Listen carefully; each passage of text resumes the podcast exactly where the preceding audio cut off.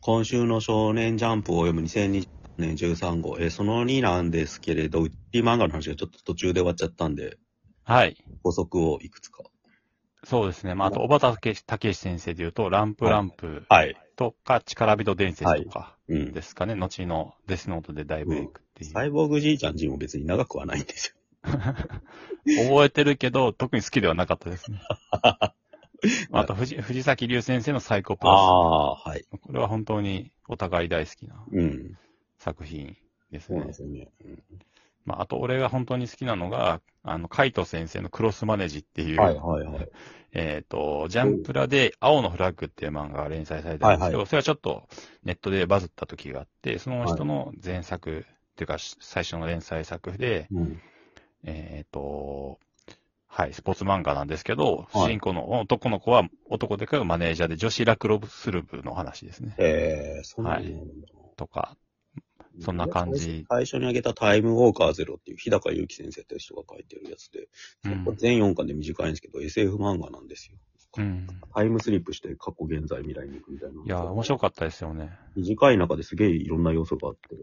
すげえ面白かったんだけど、でもこの後あんまり書いてないんですよね。とで、途中からなんかゲームの漫画みたいな方向に行っちゃったらしくて、うんだからすげえ覚えてるっていうことを。そうですね。ああと最終ページというか、最終回面白かったで言うと、さっき言った新海先生の、はい。えーライトウィングっていうサッカー漫画、あの、地球から翼が生えるっていう、あなんか、ちょっと伝説化してますね、これは。普通の子も大概だったけどね。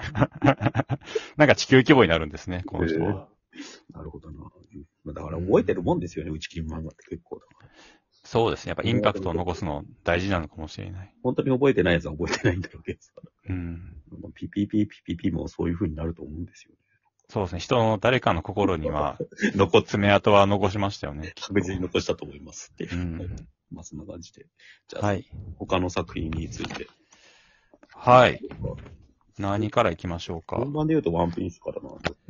そうですね。はいまず、これ、いいですか？表紙が、はいドクター・ベガバンクと、ルフィと、うん。チョッパーじゃないですか。はいはいはいはい。これ、ネットの考察で言われてるのは、チョッパーってそもそもベガパンクが作ったロボット、ロボットの一匹なんじゃないかって言わなんれてて、じゃないのトトナカイ、鹿ではないですね。あ、なんかトナカイ。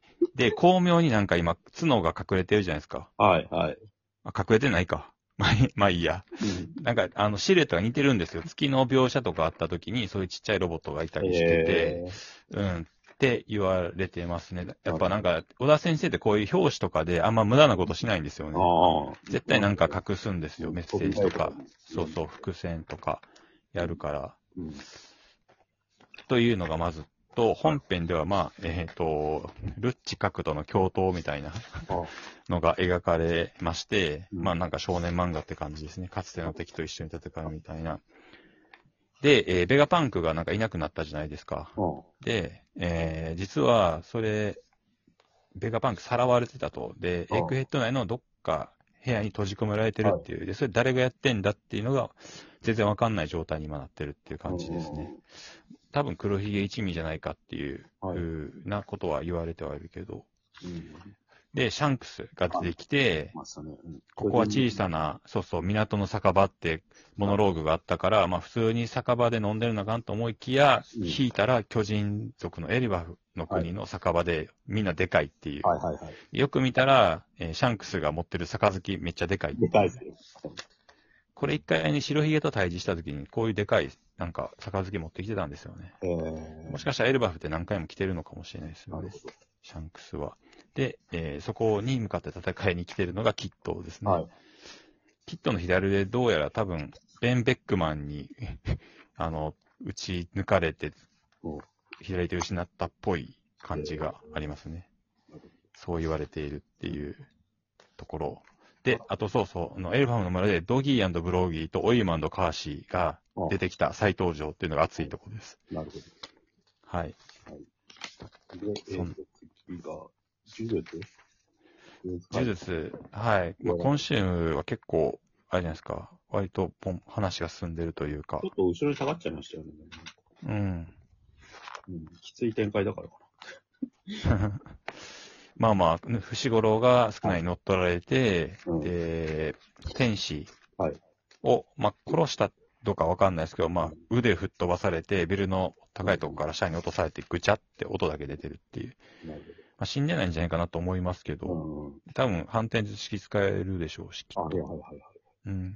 で、そうそう、バトルが始まるんですけど、あの、伏黒 VS 虎杖はい。というか、少な VS 虎杖なんですけど、あのもう、伏黒、伏黒じゃない、虎杖が完全に人間のレベルを超えてるというか、はいはいはいはい。もうスーパーサイヤ人みたいな、はい。ドラゴンボールみたいな戦いをしだしてて、壁ぶち抜いて、はい。で、明らかに先週か先々週かで、うん。む胸を貫かれてたはずなんですよね。で、あれは、うん。その、まあ、ビル何本も通過してガンガンガンガンって、その、えー少ない殴られて、うん。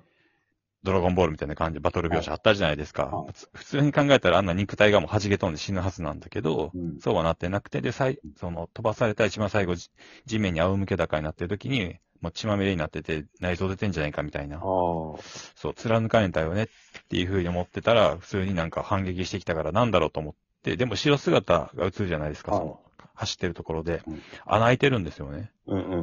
やっぱ貫通したんですよ。うん。で、反転術式使ってるのが絶対だ、やったなって思ったのが耳をこう切られるじゃないですか。はい。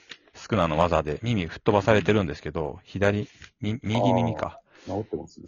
そう、治ってるんですよ。ビッてなった後。だからもう自動でなのか、反転術式を使えるようになってて、オートで反転術しか出てきてました。うん。これは、あのー何なのかっていうところですよね。ああ。で、前言った、その、虎杖自身の術式が開眼したのか、うん。それとも、あの、うん。一回その、今週のそのスクナが意味深なこと言ってるじゃないですか、一瞬。えっ、と、そうか小僧はあの時の、うんうん。ね、だと賢弱め気色の悪いことをする。っていう。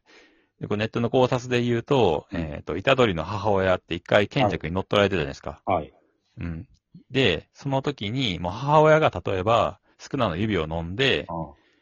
で、え ーもしかしたら、スクナと、えー虎杖の母親が、うん。えーセックスをして、その時の子供が、虎杖なのかとあか、まあ、要はその、えー指を飲み込む以前に、すでにもう、えースクナの遺伝子が虎杖に入ってるっていう。あなるほど、なるほど。そうそう。だからスクナ VS スクナみたいになってるというか。あ長宗の作り方みたいな感じですよね。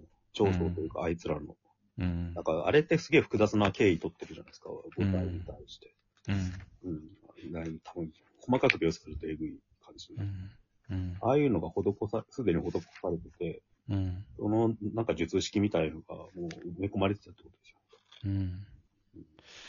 いや、結構目が離さない展開が、うん結うん、かなりのスピード進んでるなって感じですね。で、なんかもう一個、もう一方で言ってるのが、だから、なんか自分、だからその、スクナが、じゅ重力出力が落ちてるのかっつってて、うん。中で伏黒が助けてるのかって、抵抗してるのかなって思うん。そうですね。うん、だから、いや、だだから、聖聖徳領儀じゃないや、その、心の中の会話あるじゃないですか、その、はいスクナと虎杖の時に。はいはいはいで、伏黒と板、あの、スクナが喋った時に、うん。スクナのビジュアルが、今までは虎杖に、中にいたから虎杖のルックスしてて当たり前だったじゃないですか。あーはいはいはいそれでも虎杖のルックスをしていたらさっき言ったことが結構確定かもしれないですよね。なるほど。ううんん。っえていうとこです。ーうんまあ来週でも5周年なんだな、中越って。ああ、早いっすね。うん。うん。えーと、えっと、逃げ上手はいはい。まあ、なんか物語は一段落して、うん。まあ、ちょっと鎌倉でいる話なんだけど、なんか新しい仲間みたいなのが出てきて、それが、うんなんか女の人で、うんもともと、だから武士だったんだけど、なんかその、手手がないんですよね、指が。うん、指がない。その、戦争でっていうか、はい刀で戦ってる時に、はい。あの、怪我して。うん。それでなんか農民の、なんか農家の下女として食いつないでたっていう。うんで、その人を見つけたその主人公が、その、なんか、しなんか鍛冶職人のところに連れてくうん武器職人の、そしてなんか足につける武器を用意してあげるみたいな。この漫画変ですよね。うんいや、でもやっぱりこういうバトル漫画における、その武器入手会っていうのは面白いですよね。あの、ワワンピースのゾロが、妖刀を入手した、ローグタウンで入手した回とか。ででそれなんかさ、ファンタジーなら別にいいんだけどさ、手術に結構乗っ取ってるわけじゃないですか。はいはいはい。すごい隙間の話なんだけどさ、うんそ。こに入ってくるものが、そのなんかジャンプだから結局、戦いの中でしか生きられない人たちの話をすげえ掘り詰める、掘り下げる方向に行ってるのがなんかすげえ面白い。うん。そこになんかこの漫画の独自の意味が出てるなって思いました。はいはい。あとは何でしょう、アンデラ？アンデラ、まあ、今週もはい面白かったですね。なるほど。それで終わりです。それで終わるんですか？まあまあ、まあ、ちょっと複雑になってるからね、今話。戦争の話ですよね。うん。まあなんだ、ボイドと本当にジーナが大活躍で、本当にぜ前ループのバトルの焼き直しにはならないっていう、はいはいはい。普通に面白いですよね。そうです。そもそもフーコはこんな強くなかったですから、そうです序ね。盤って。完全に今主人公をしてますよね。うん主人公の顔をしてますよね、少年漫画の。うん。同じキャラなんだけど、全然違う話になってるっていう。で、クリードが、あなんかガイルみたいな髪型になって、はいはいボイドとか、その、えっと、ビ、あの、の、ビジュアルと区別化されてるのがすごい面白いですねなる。ほど。うんアンディとか同じだからね、基本的に。うん。もうこれでずっと言ってほしいですね。わかりづらいんで。なるほど。はい。えっ、と、で、次が一ノ瀬家の滞在。はい。えっ、と、まあ、お母さんが、お父さんが不倫してる話を主人公、翼くんが聞いちゃうみたいな。うん。そこから、まあなんか、ドロドロの話になってくっていうか。うんまあ、完全にだから忘れたままでいいんだっていう、そのはいはいね、思い出さなければいけないっていう、結構こう、目的がはっきりしてきたっていうか、うんうん、盛り上がってきてる感じですよね。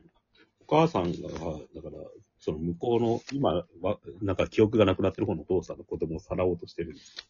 うんうん この辺怖えなって思います、まあ、この辺が本当タイザン5的というか、やばい。そんなのはジャンプで見せられてもっていう。いやー、母親が別の子供を殺す描写、うん。展開、恐ろしいですね。うん。続きます。